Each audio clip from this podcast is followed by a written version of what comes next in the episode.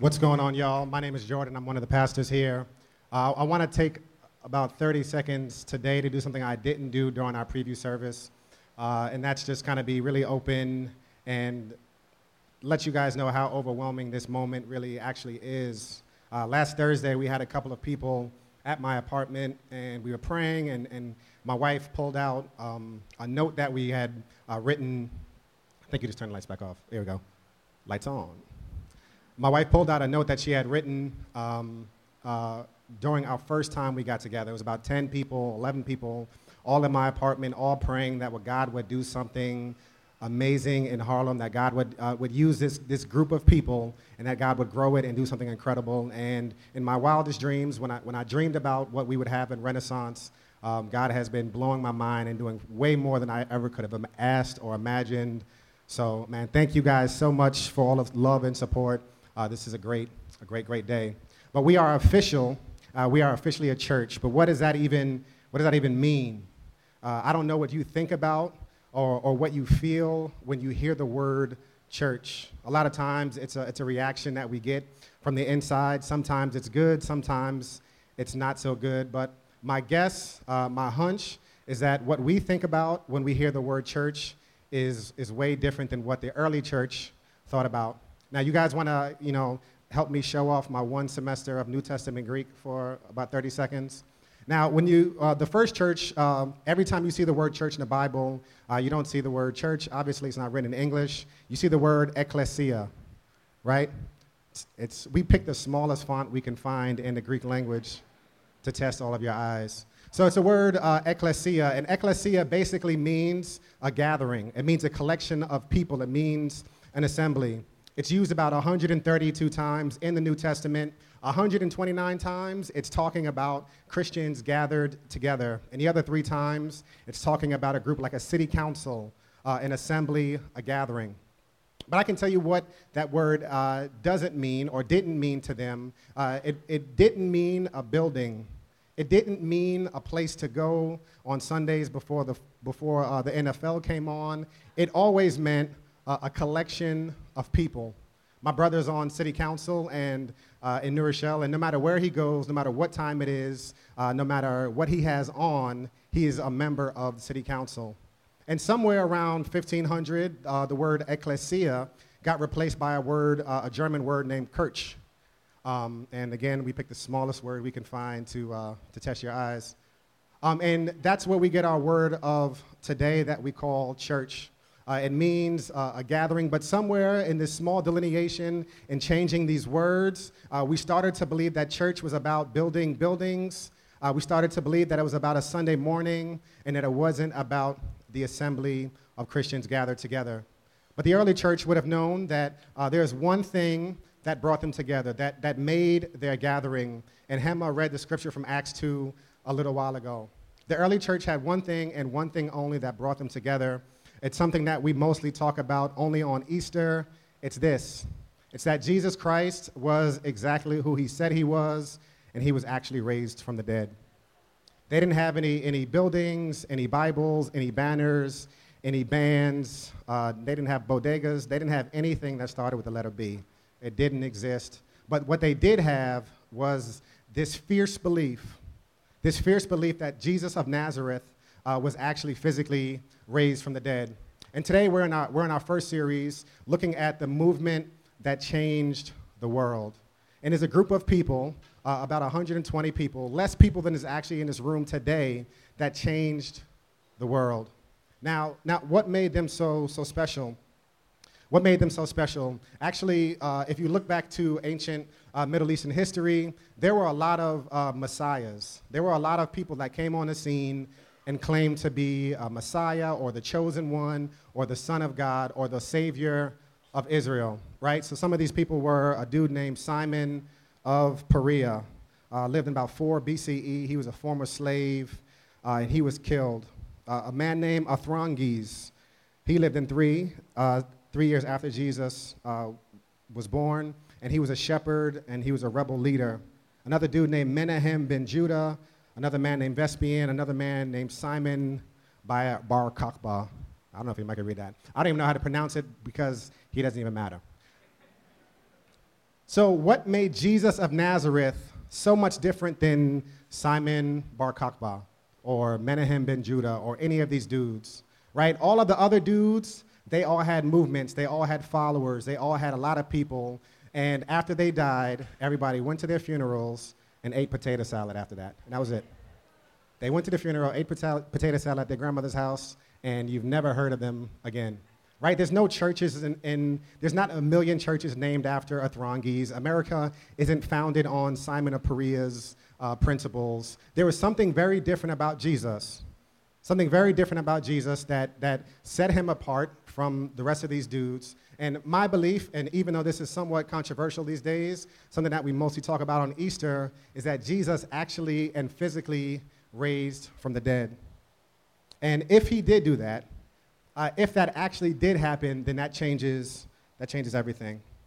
Now, some of us uh, would struggle with the reality and the trustworthiness of the resurrection. It sounds crazy, right? Like, all right, some dude is dead and he actually raised from the dead. But there's a, there's a couple of things that I want to talk to you guys about today uh, that would hopefully ease some of these fears. Um, but at no point do I want you guys to take that uh, wrestling with, with questions or not uh, feeling 100% about things is makes something wrong with you. I think that every real and true faith involves questioning and wrestling with who God is and what God claims to be. So there's nothing wrong with that.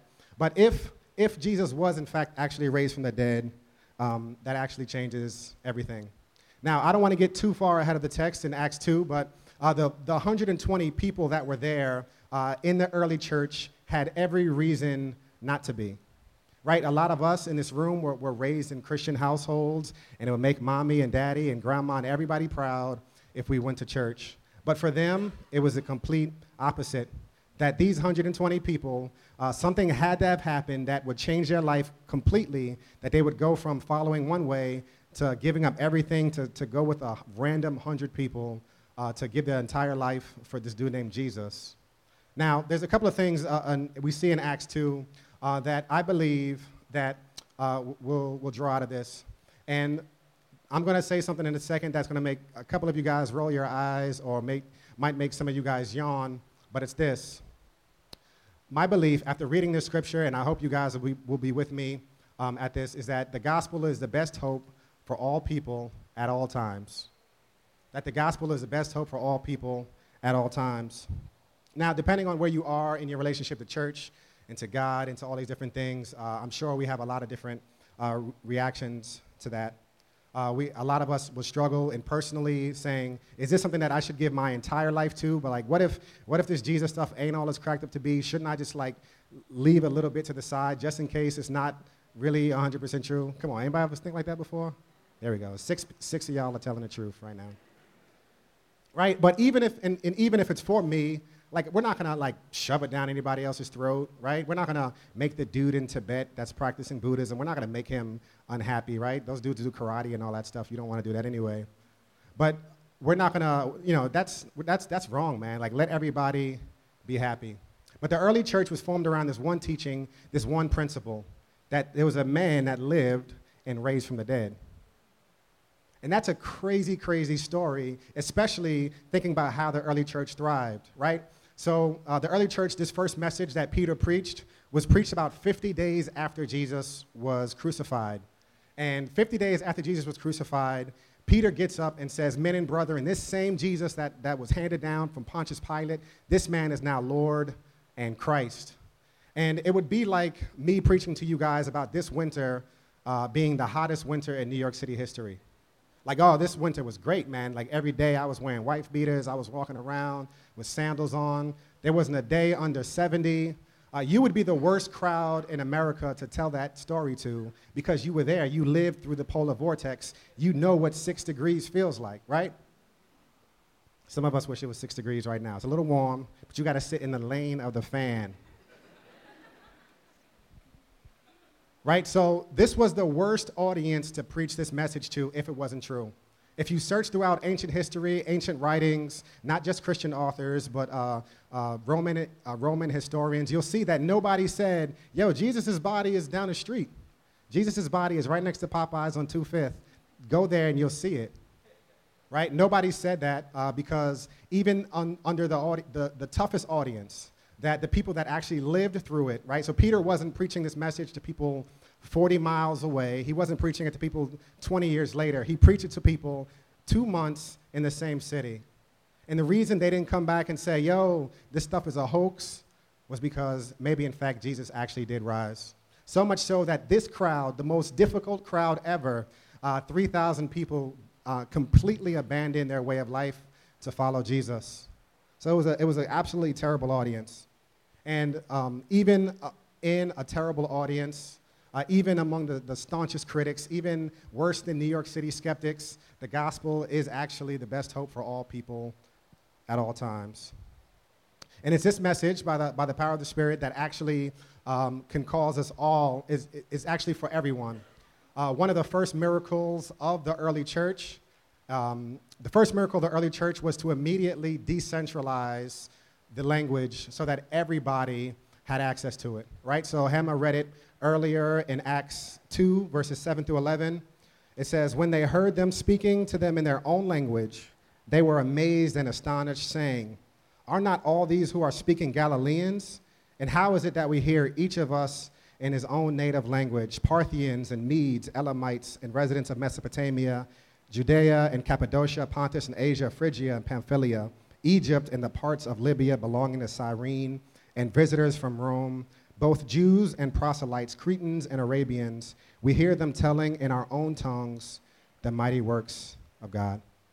And I spent about 30 minutes just pronouncing those names, so you got to practice that one. So, why was Luke? Uh, so, the, the, a man named Luke wrote the book of Acts. Uh, Acts was like the sequel to the Gospel of Luke. It's like Back to the Future, too, right? Um, so, Luke wrote the Gospel of Luke, and then he wrote the book of Acts, which is the history of the early gathering of Christians. And why would Luke be so cautious to go through every single nationality, every language of, of people that were there. I think it's for this reason that in order for the gospel to be for, for everyone, um, God had to do a deliberate mi- miracle to make sure that no one language or no one culture can take hold and, uh, and take precedence of this. There is not one language or not one culture that is the dominant or should be the dominant culture in this. Why? Because uh, the gospel is for everyone. So immediately, the first thing God does is make sure that everybody can hear it in their own language so that they could follow along. It would be crazy. Imagine this is how crazy it was. None of these dudes went to school to study this stuff. It would be like Bobby Shmurda speaking Japanese, right? It would be like Miley Cyrus speaking Swahili, right? Imagine if Miley Cyrus was speaking perfect Swahili, not the like, not the Rosetta Stone Swahili, but like the real legitimate Swahili. Something would have to be up. You would know that this has to be a miracle. And this is what was happening in the first church. And it wasn't just so people could show off, it was so that God could immediately uh, make the gospel for everybody at one time. So, yeah. So, in, in Christianity, uh, we, we have no Mecca. There is no place that we pray to because the kingdom of God is within us right? In, in, in every other major religion, where that religion started is still the hub today, right? So in, in Judaism, Israel is where it started, and Israel is the hub today. In Islam, um, Arabia was where it started, and Arabia is the hub today. In Hinduism, it started in India, and India is the hub today. But Christianity has no center. It's always moving. Uh, it started off in the Middle East, and then it went to Europe, it's Americas, now it's in Latin America, and Asia and Africa because it has no center, because the gospel is the best hope for everyone. It can go into any language, any tribe, any culture, and thrive because it's for, for everyone. So Peter, he's uh, preaching to these people, and he tells everybody, yo, listen, like everybody's going crazy saying, uh, man, this has to be something crazy. You guys have to be drunk or something has to be going on. Peter says, we're not drunk. It's 9 a.m., right? Happy hour, maybe, but certainly not at, uh, at 9 a.m. in the morning. And he says, it's, I'll tell you exactly how we're doing this. This dude named Jesus was actually resurrected from the dead. Now, this is something that in some ways can sound uh, a little bit um, kind of high in the sky, like, well, how does, this, how does this hit me street level? Now, this has to be the foundation for not just the early church, but for, for this church. And my hope for, for this, this group of people, this gathering, this ecclesia, is that our foundation is not in anything else other than what the early church's foundation was. Uh, no matter what you think about the Whole Foods on 125th Street, I will tell you this they are building it correctly. I walked past there the other day and I watched them pouring uh, hundreds of tons of concrete on top of hundreds of tons of steel because they know, like any other builder knows, your building will only be as successful as your foundation. And our foundation is that by God's grace, you and I can have new life through the gospel of Jesus Christ. Now, not only did this message stand up to a really tough audience, and, and not only did this message um, really thrive in every single culture, but this, this gospel, this message that we're talking about, is completely separated from the speaker. And let me, let me clarify that, that Peter was by far the worst possible candidate to preach this message. Like, Peter was a mess. So, uh, about two months before this happened, Peter was in, um, you know, he was with Jesus, and Jesus is about to be crucified. And he goes to Jesus, and he's like, yo, no matter what happens, me and you, dog, we ride, we ride together, we die together. And Jesus was like, Thank you very much, Peter, but I'm pretty sure before the sun rises, you're going to disown me three times. Peter was like, No way, bro. It's me and you. We're going down, bro.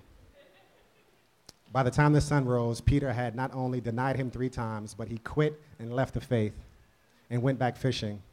Now, this same Peter that quit, gave up everything, was the exact person that preached a message that started the church where 3,000 people uh, joined that day. And why is that? It's when we say that the gospel is the best message uh, for all people at all times, uh, it, it, means this that the church was not, was not built on personalities, it wasn't built on suave preaching, it wasn't built on an amazing band, it wasn't, it wasn't built on any of these things. And, and my hope, my prayer, I've seen so many churches go the way of putting on a show on a Sunday morning and they go the way of a church building, of building people, and not necessarily on building up the gathering. Because uh, a lot of times in, in America, in this world, uh, we, we've started to bend to the consumeristic uh, ideals that I'm going to go to the place with the best, you know, I'm going to go to Burger King for a burger and get fries at McDonald's and combine the two. And the church has never operated in that way. That I am, a, I'm a huge lover of good music, and our band is amazing but it doesn't matter if you had Aswan up here singing a solo, which would be pretty terrible. Our gathering doesn't, that doesn't define this church. And all of our teachers, all of our preachers here are dedicated towards improving in the craft and to preach relevant messages that are inspirational. Uh, but whether or not you have dynamic speakers, if Jesus actually rose from the dead, that's all that matters. And if he didn't raise from the dead, then who cares how talented the speakers are? If Jesus didn't rise from the dead, who cares how great the band is? So yeah, so it doesn't matter how bad the, the audience is, it doesn't matter how, how tough uh, it is to incubate in different languages, or it doesn't matter how terrible the speakers are or how terrible the people are. God specializes in using messed up people to accomplish his work. Because God built his church.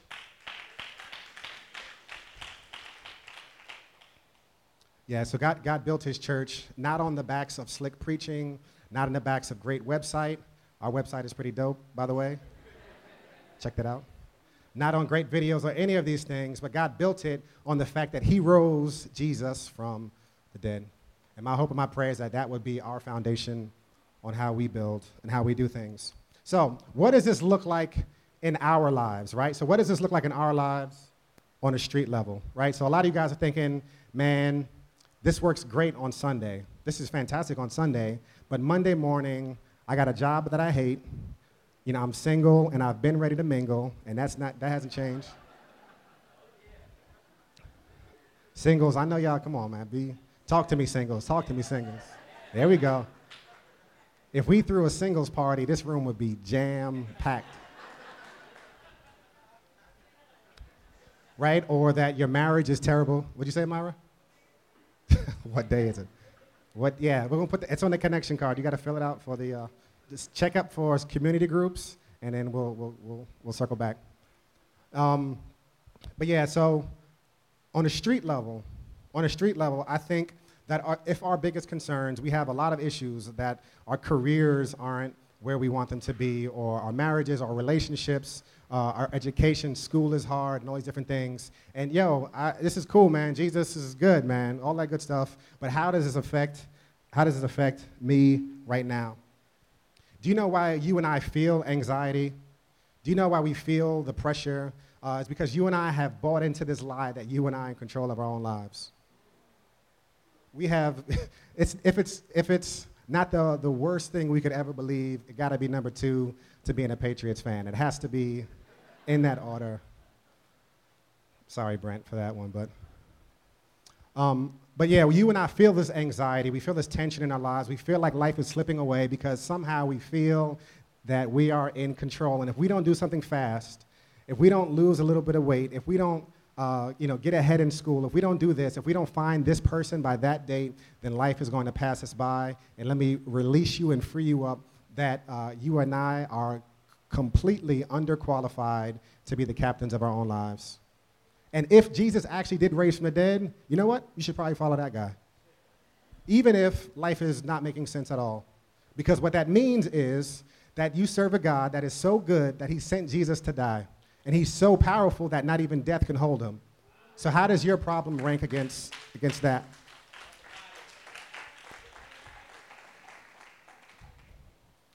So, it means we have a different source for our hope, a completely different source for what we put hope in. It means we don't put hope in our day to day, how life is turning that day. It means we put hope in God and we put hope in a Savior that will lead us graciously and powerfully and navigate us through life's uh, challenges.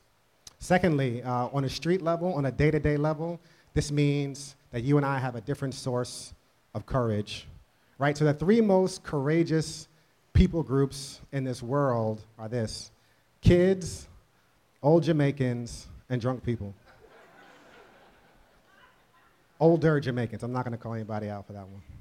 Kids, old Jamaicans, and drunk people. Now, kids, if you're not feeling good about yourself, do not go around a middle schooler.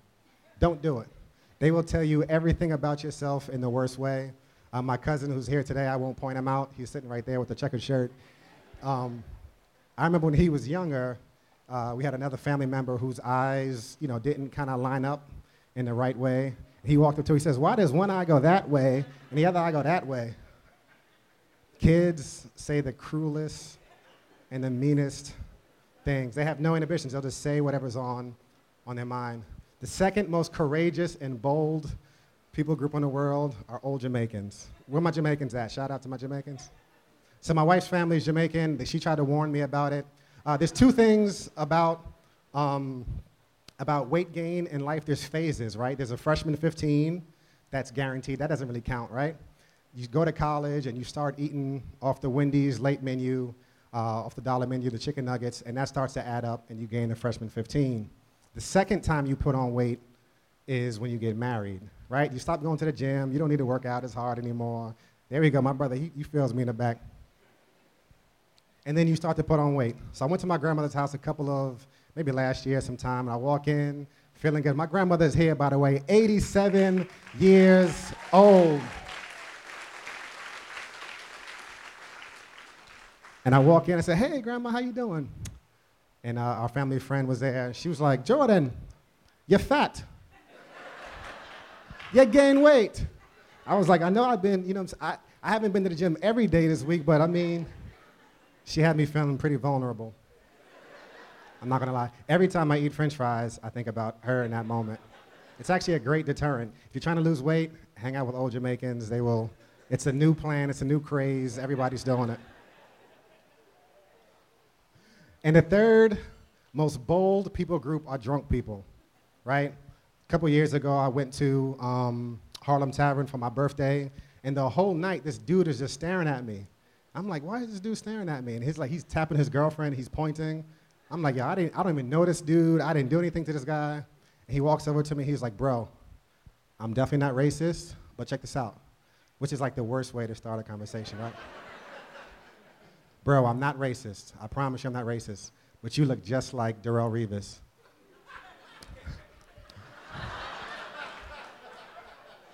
Let's see. I don't know if you guys can see any resemblance on that one.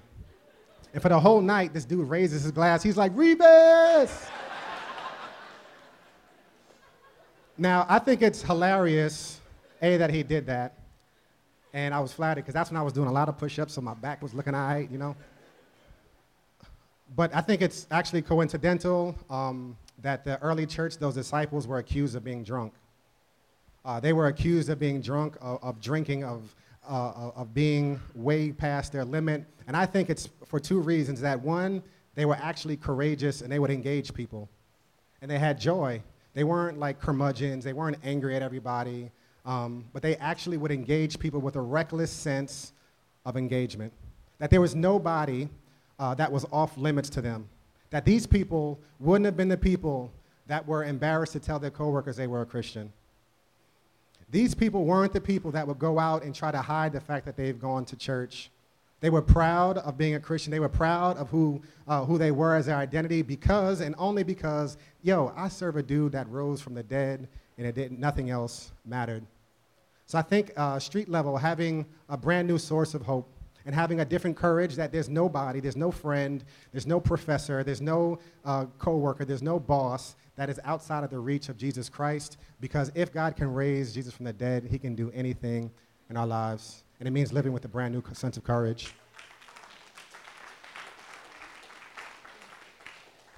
So, Renaissance, we need to continue to pray that the Father would fill us with his Spirit so that we can live spirit filled lives that have this courage and hope, that we wouldn't be tossed back and forward by the waves of daily life, by our daily struggles, but we would have an anchor. Our soul will be anchored in who God is and what Jesus has done for us. Let's pray.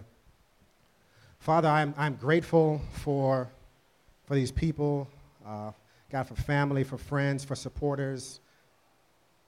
But God, most importantly, Father, if we, if we don't ever get beyond uh, this very elementary thing, God, let this thing penetrate and soak up into our hearts. God, don't let us get uh, uh ahead of being just a community of people that want to love and worship you.